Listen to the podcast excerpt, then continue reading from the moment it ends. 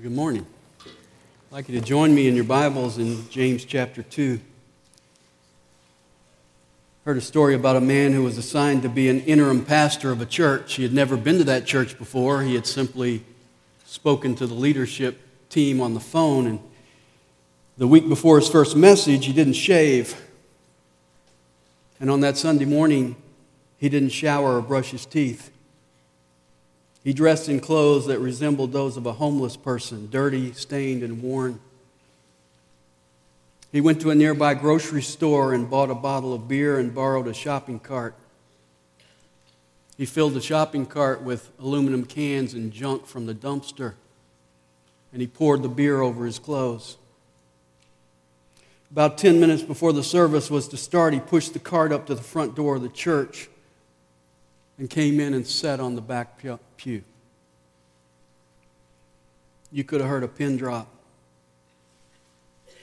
His presence was met with looks of disdain, shaking heads and rolling eyes. And what would you expect? There was a bum in church, and he smelled awful. After a few awkward moments, to the relief of everyone, one of the ushers came over and asked him to leave. So he did. He went around the block, came back around in a side door, and still dressed in the clothes of a homeless man. He walked up to the pulpit and preached on this passage. My brethren, do not hold your faith in our glorious Lord Jesus Christ with an attitude of personal favoritism. For if a man comes into your assembly with a gold ring and dressed in fine clothes, and there also comes in a poor man in dirty clothes, and you pay special attention to the one who is wearing the fine clothes and say, you sit here in a good place. And you say to the poor man, you stand over there, or you sit down by my footstool.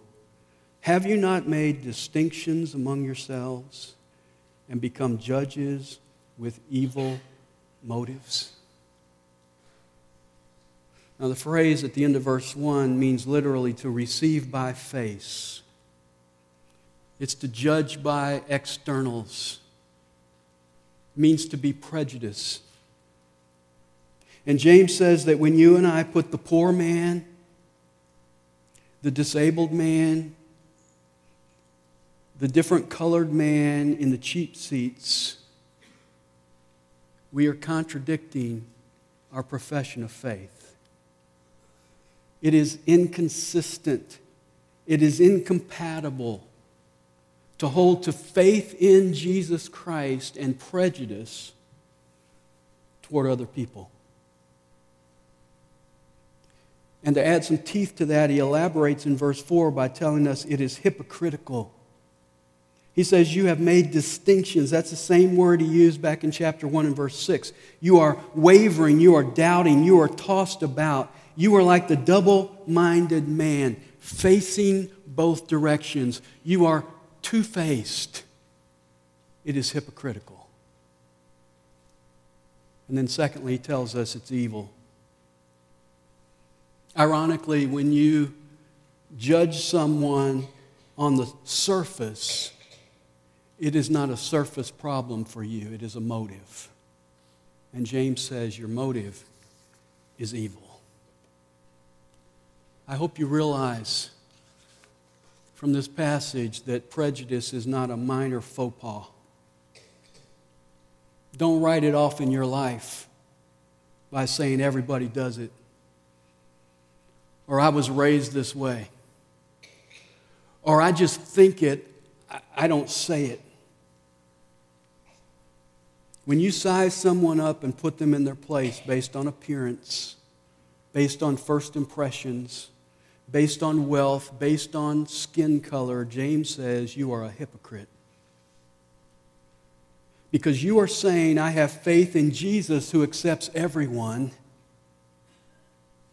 but I only accept people like me or people that I like. You're a hypocrite. And James says you are evil. Because what is the motive behind prejudice? Well, it's really twofold. It's pride and selfishness. which is the two basic motives in sin. Those are the motives of Satan when he first sinned. Pride, because I say I'm better than the poor man. Selfishness, because I say maybe the rich man will give me something. Now, when that interim pastor who had just been thrown out stood up and preached this message, do you think they got it? Let me ask you a more important question for you this morning. Have you got it? You see, it's obviously a big deal for you and me to get it, because James doesn't stop at this point in this passage. He keeps going all the way down to verse 13. And he gives us four reasons why we cannot hold on to faith in Jesus and prejudice toward other people. And I want to go over those four reasons with you. The number one reason James gives us is a theological reason, verses 5 and 6. He says, "Listen, my beloved brethren, did not God choose the poor of this world to be rich in faith and heirs of the kingdom which he promised to those who love him? But you have dishonored the poor man." My prejudice goes against God's elective purpose. My prejudice goes against God's choice. Have you ever noticed that God never chooses the way we would choose? When he wants to pick a leader to lead Israel out of Egypt, he chose a stuttering, exiled murderer. When he wanted a king for Israel, he chose the smallest of Jesse's sons. When he wanted a woman to bear the very Son of God in her womb, he chose the poor fiancé of a carpenter. When he wanted the most influential apostle of all, he chose a hate-breathing Christian killer. And here, James tells us, he chose the poor. Jesus said in Luke 4:18, "He anointed me to preach the gospel to the poor." And to accomplish that, Jesus didn't just put on poverty for a couple hours like that interim pastor. He put on poverty for 33 years. He was not born with a silver spoon in his mouth. He was not born into wealth. He was not born in a castle. He was born in a borrowed stable. He borrowed a little boy's lunch to feed the crowd. He preached from a borrowed boat. He said, "The foxes have holes and the birds have nests. I have nowhere to lay my head." When he wanted to illustrate a point, he had to borrow a coin. He borrowed a donkey to ride into Jerusalem. He borrowed a room to celebrate the Passover. He died on a borrowed cross. It belonged to Barabbas and you and me. And they buried him in a borrowed tomb. It belonged to Joseph of Arimathea. You see, God sent Jesus to be poor so that he might reach the poor. And I want you to notice something out of this verse. God wasn't forced to settle for the poor. He deliberately chose the poor. They have a special place in God's heart. Now, this verse throws a wrench into the popular teaching of prosperity theology. If you're not familiar with that, good.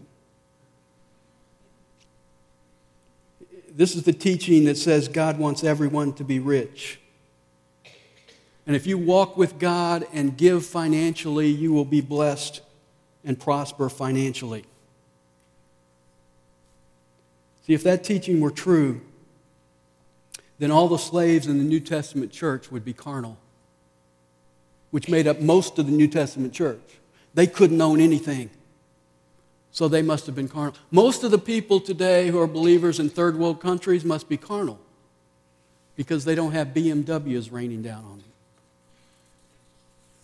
Listen, everything is wrong with a theology that says you can measure a person's spiritual condition by how much money they have in the bank.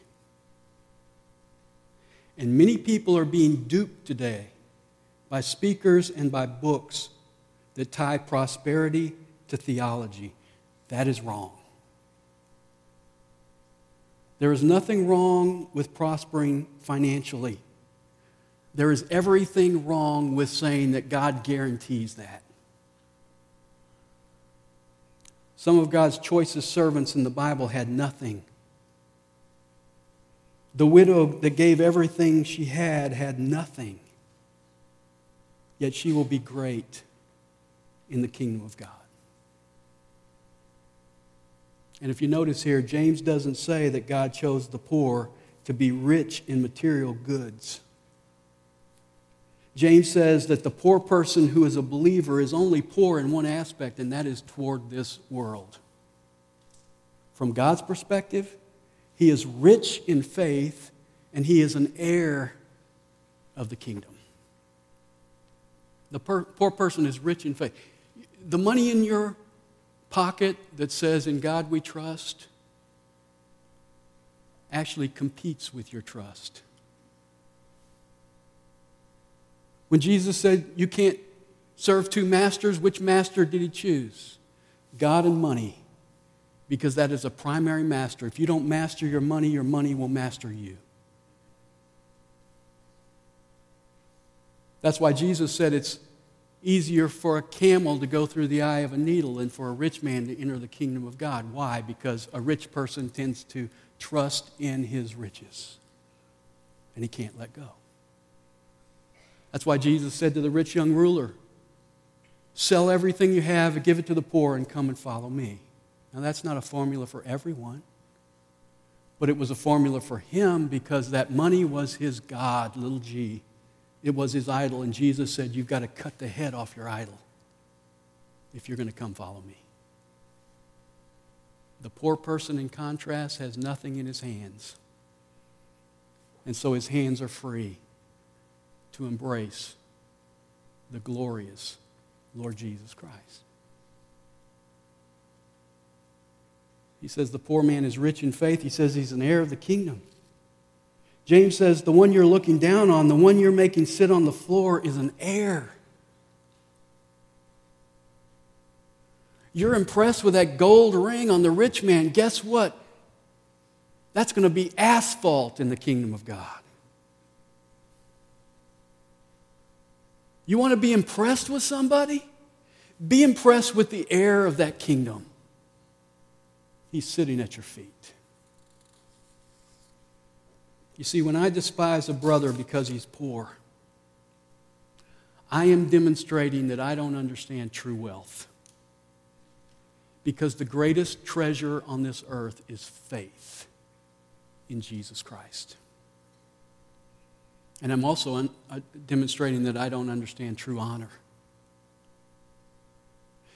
Because the guy that I'm making sit at my footstool is going to be seated with Christ at the right hand of God. And so the first reason is theological. My prejudice goes against God's elective purpose. Second reason James gives us is rational. And that is my prejudice goes against logic. Look at the end of verse 6. He asks three questions. Is it not the rich who oppress you and personally drag you into court? Do they not blaspheme the fair name by which you have been called? James says it doesn't make any sense for you to respect a person simply on the basis of riches, because it's the rich person in the first century who oppressed believers, took them to court, and blasphemed the Lord's name.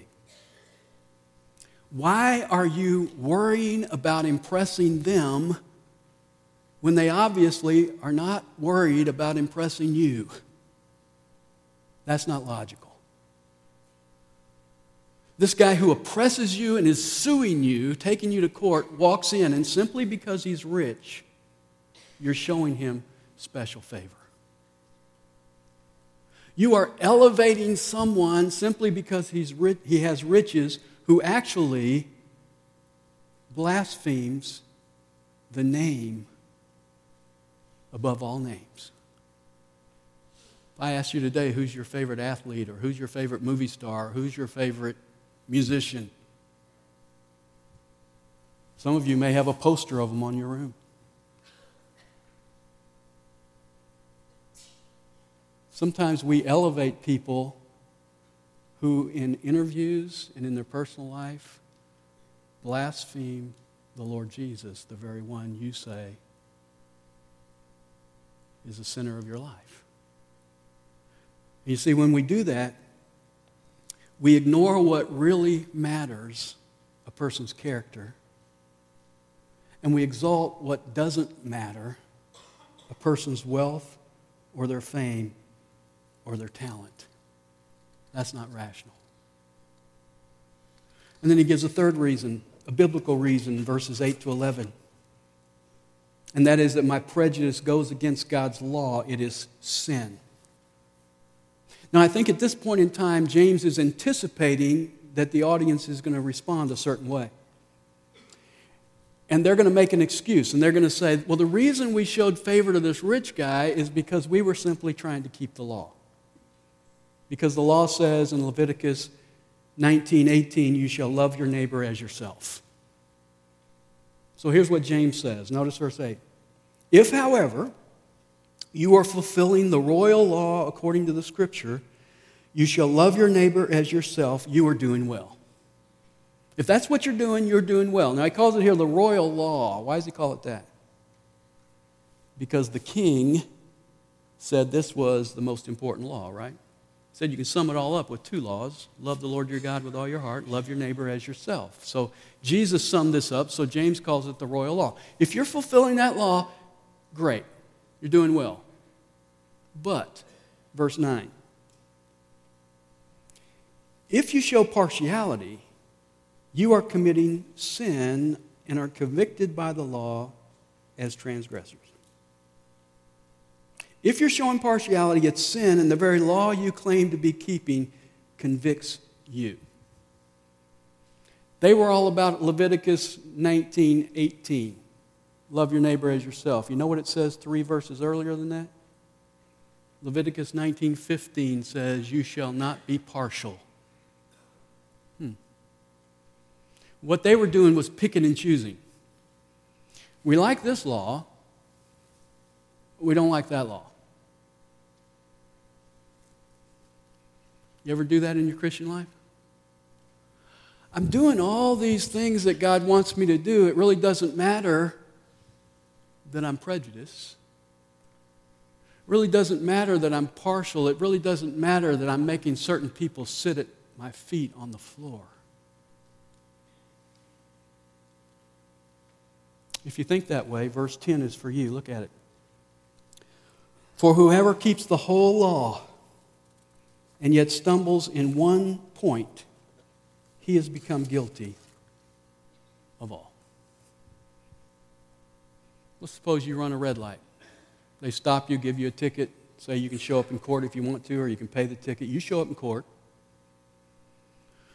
The judge says to you, how do you plead? Are you guilty or not guilty? And you say, Your Honor, as far as I can discern, there are about 3,570 laws in the United States that I'm asked to keep. And to the best of my knowledge, I obey 3,569. It's just these red lights that bug me. I stop at stop signs. I yield at yield signs. I don't jaywalk. I do everything. It's just the red lights that I have a problem with. How many laws do you have to break to be a lawbreaker? How many crimes do you have to commit to be a criminal? See, a lot of us view the law as a pile of stones, and if we take one out, it still stands. James says, no, it is a pane of glass, and if you break it in one spot, you shatter the whole thing. He says, if you break one, you've broken them all.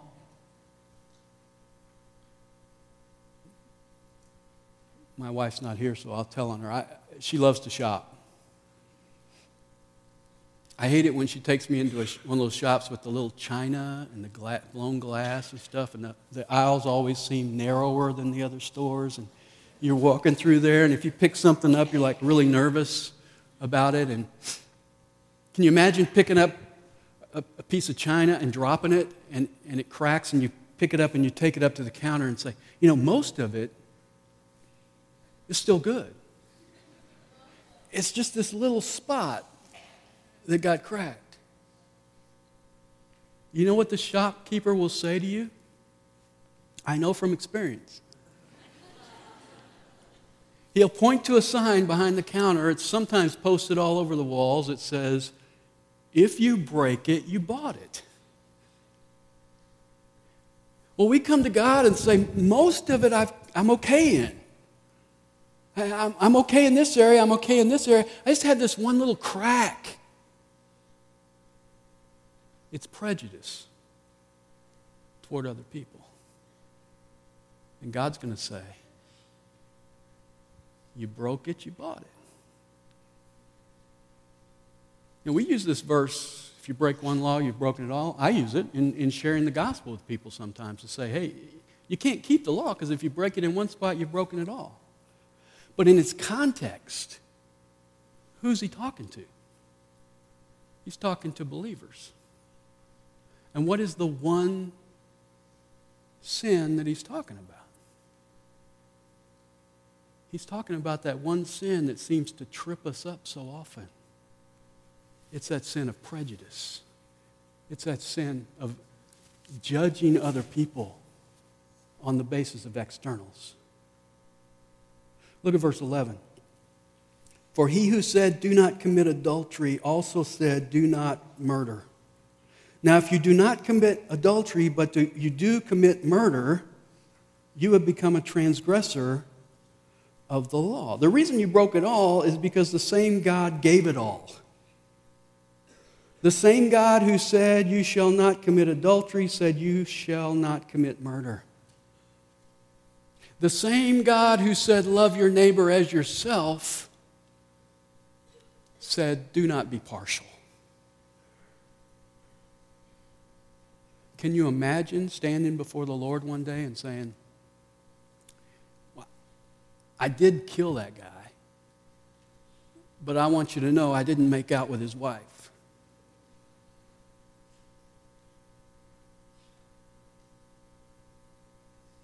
Some of us intend to stand before the Lord one day and say, I was prejudiced, but I want to point out I didn't lie to that guy. I didn't steal from that guy. I didn't cheat that guy. James is saying all the laws are equal. All the sins are equal. Prejudice is just as bad as murder. It's sin. It's sin. And then the fourth reason is a personal reason in verses 12 and 13. We need to treat others in light of the fact that we will one day stand before God. And on that day, we will not be the judger. We will be the judgee. And there are going to be two standards that God uses for believers on that day. The first is His mercy, and the second is your mercy. Notice what he says here. First, His mercy, verse 12. So speak and so act as those who are to be judged by the law of liberty. I love that phrase. The law of liberty, the law that sets you free. What is the law of liberty? Well, it's really synonymous with the royal law in verse 8, love your neighbor. And I want to suggest to you that the law of liberty is what God's mercy does to the Old Testament law. It changes it from a law of rules to a law of relationships. It goes from rules that say, do this or you'll die, to relationships is say, love the Lord your God with all your heart, and love your neighbor as yourself, and that sums up the whole thing. It moves from rules to relationships by His mercy, because the New Testament tells us that Jesus fulfills the law, and it tells us in Galatians that He nailed the law to the cross of Jesus. So it's no longer a bunch of rules that I can't possibly keep. It is now transformed into the law of liberty that I can keep by the Spirit of God in me. And it's not about rules anymore. It's about a relationship with Him and with others. And in typical James fashion, he says, so speak and so act. Don't just talk about it. Walk it. And then there's a second thing. In judgment, it's going to be based on His mercy. Secondly, it's going to be based on my mercy. And I think a lot of us miss this. And I want you to see it in verse 13. He says, for judgment will be merciless to the one who has shown no mercy. Mercy triumphs over judgment. Now, this is a principle that Jesus laid out in Luke 6:38. He said, by your standard of measure, it will be measured to you. Your standard of measure, whatever you use to measure out to other people, it will be measured to you. Now, what was he talking about there? Well, in that verse, it talks about giving, so most of us say it's giving, but if you read the verse before, he's talking about several other things. He's talking about how you judge others, how you condemn others, how you forgive others, and how you give. In other words, how you treat other people. Whatever you use as your measuring stick for judging other people, condemning other people, forgiving other people, or giving to other people is going to be the measuring stick that Jesus uses when you stand before Him. Two questions will be critical at that time. When he asked me, how do you plead, guilty or not guilty, I'm going to say I'm guilty, but I plead the mercy of Jesus. And that's the only thing I've got, because I've got nothing else. But then he's going to say, all right, I'm going to measure you by the measuring stick that you use to measure other people. Is that intimidating? See, James says, if you show no mercy, your judgment will be merciless. If you show mercy, your judgment will be triumphant. When he judges you, it's not going to be about external things. It's going to be about an internal thing. And that internal thing is the mercy that you show to others. So judging according to externals is inconsistent with my faith in the Lord Jesus, because there's a theological reason He chose the poor. There's a logical reason the rich oppress you. There's a biblical reason it is sin just as much as murder. And there's a personal reason you are setting the measuring stick today for your future judgment. Now, in closing, I want to apply this passage. And I want to apply it in two areas: riches and race. First of all, riches. Now, sometimes I wonder how we would receive the Lord Jesus if He walked in here. He was a carpenter. He was a blue-collar kind of guy. If you shook hands with Jesus, His hand was calloused. It had splinters. Today, He would be more comfortable in overalls than anything else. He was born on the wrong side of the track. He was born in Nazareth. Can any good thing come out of Nazareth? He was a nobody from nowhere. He was homeless,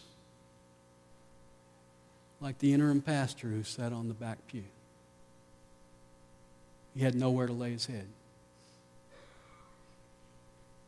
And he usually had 12 friends with him who smelled like fish. The Bible says they were ignorant and unlearned. not very impressive. See, we need to learn that we are to honor a person not by his standing in society, but by his standing before God. Not by the riches in his bank account, but by the riches of his faith in Jesus Christ. Then the second area is race. I grew up in Nashville, Tennessee. I've seen a lot of prejudice. I know white churches that don't welcome blacks. And if you ask them why, they will say, well, if we allow blacks into this white congregation, then the people in the community will be turned off and they won't come.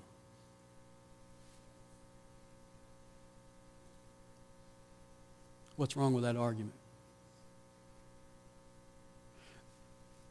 That argument is basing its conclusion on what the world thinks rather than what the Word of God says.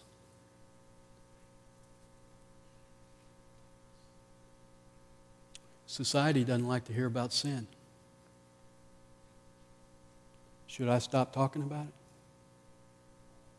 Because it might offend them?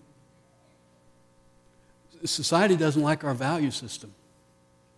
Should we change it to accommodate them so they'll come here?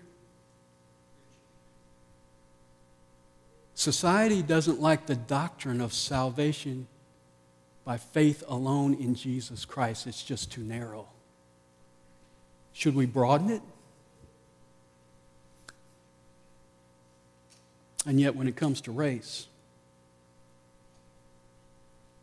there are people who set their standard by what the world thinks rather than what the Word of God says. And the Word of God is clear. We are not to judge others by externals. Right before this chapter, in chapter 1 and verse 27, James says that true religion is keeping oneself unspotted by the world. And it is the world that makes distinctions on the basis of external things. You are never more worldly than when you are prejudiced.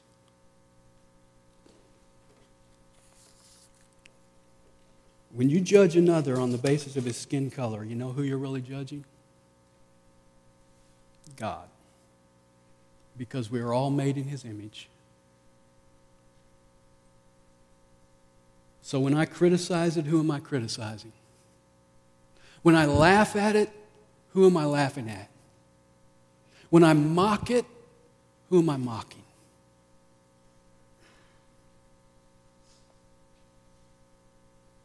I love Numbers chapter 12. Moses marries a Cushite woman. Cush is used interchangeably with Ethiopia. Cush was located south of Egypt in Africa. The word Cush literally means burnt by the sun. So Moses married a black woman. And it says, Miriam and Aaron, his older brother and sister, spoke against him because he did that. Now, some people say they spoke against him because he was marrying a woman outside of Israel, but that can't be true. She must have been a proselyte to Israel because God sides with Moses in this situation. Now, most family disputes God doesn't show up in. I'm kind of thankful for that. But they're having this family dispute, and they're saying, you're wrong to marry that woman whose skin is burnt by the sun. And God shows up. And He calls all three of them outside of the group of people, and He makes a decision. And His decision is He gave Miriam leprosy. And if you read the passage, it says she had leprosy and she was white as snow. I love God's humor. It's like, you like white? I'll give you white. You want to be segregated? You're outside the city with leprosy. And I think God was making a statement about how he feels about that.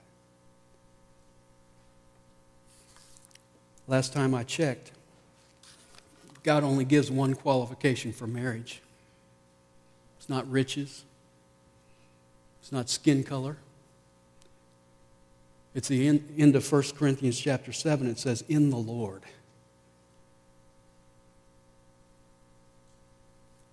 But sadly, as I listen to some professing Christian parents, I get the impression they would rather their child marry a rich sinner than a poor saint.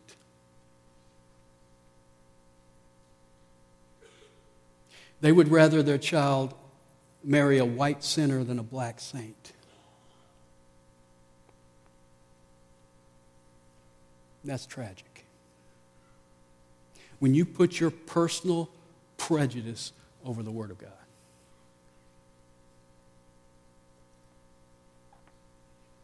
In Galatians chapter 2, Peter comes to Antioch. He's had his vision of the sheep coming down with all the unclean animals and had to have the vision 3 times to get it, that all the food is okay now, that God has turned the law into the law of liberty, and that God is no respecter of persons. And now he comes to Antioch, which is Gentile area, and it says he eats with the Gentiles, which means he had his first ham sandwich. Had to be delicious. You're going to have a barbecue pork. Wow, first time. It's really good. So he's eating with the Gentiles, enjoying himself there, and then it says some Jews showed up from Jerusalem. Peter backed away from the Gentiles and quit eating with them. Paul arrives. He says, Galatians chapter 2, I confronted Peter to his face, and I called him a hypocrite. And then he says this, check it out, Galatians 2:14, he said, Peter was not being straightforward about the truth of the gospel. And that word straightforward is the Greek word orthopodia, from which we get our word orthopedic. He was not walking straight. He was walking contrary to the truth, walking contrary to the gospel. You see, it's not a light thing to make distinctions among people. It's not a light thing to be prejudiced. It contradicts the gospel. Because the gospel of Jesus Christ is the thing that tears all the barriers down. The gospel of Jesus Christ is the thing that takes us all from every tribe and tongue and nation and makes us one in him. And if you and I cannot demonstrate love and acceptance that supersedes elitism, that supersedes sectarianism, that supersedes denominationalism, that supersedes racism, then where is the world going to find it? And why would they bother listening to our gospel when it's not working for us?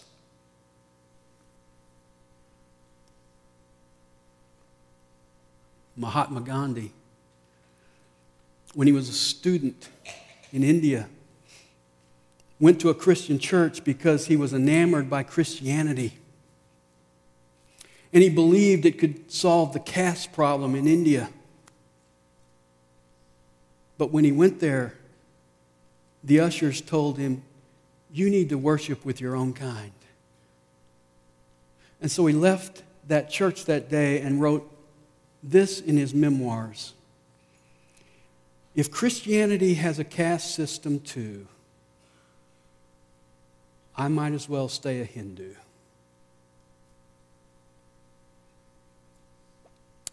What might have happened with Mahatma Gandhi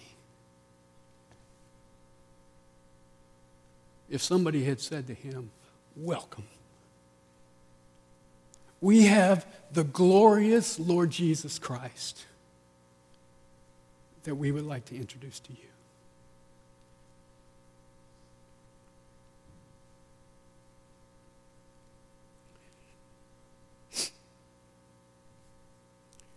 You know, I'm not prejudiced toward roaches. I treat them all equally. I have a policy. I step on them. And if I fail to step on them, my wife screams at me to step on them.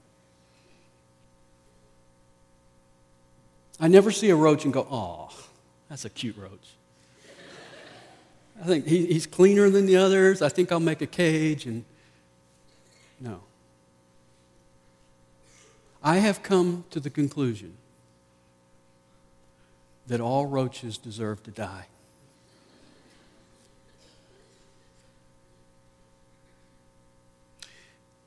You know what my Bible tells me? All have sinned. And we all deserve to die.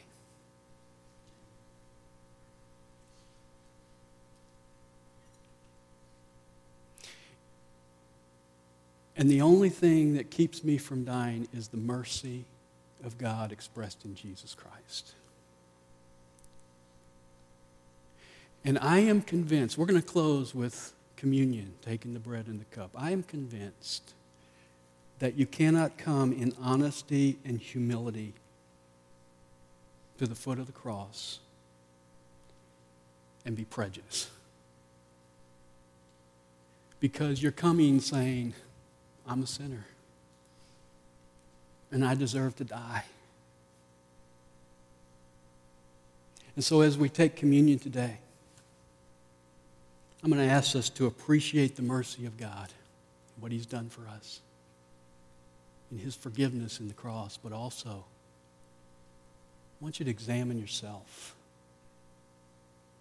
and realize that you have no standing to be able to judge anybody else, because apart from His mercy, you would be lost and damned. Let's appreciate His mercy, but let's let it flow out to others, because that's His desire for you and me. Let's pray. Father, thank You for Jesus. The only reason we gather, to worship Him, to worship You, to praise You for what You've done for us.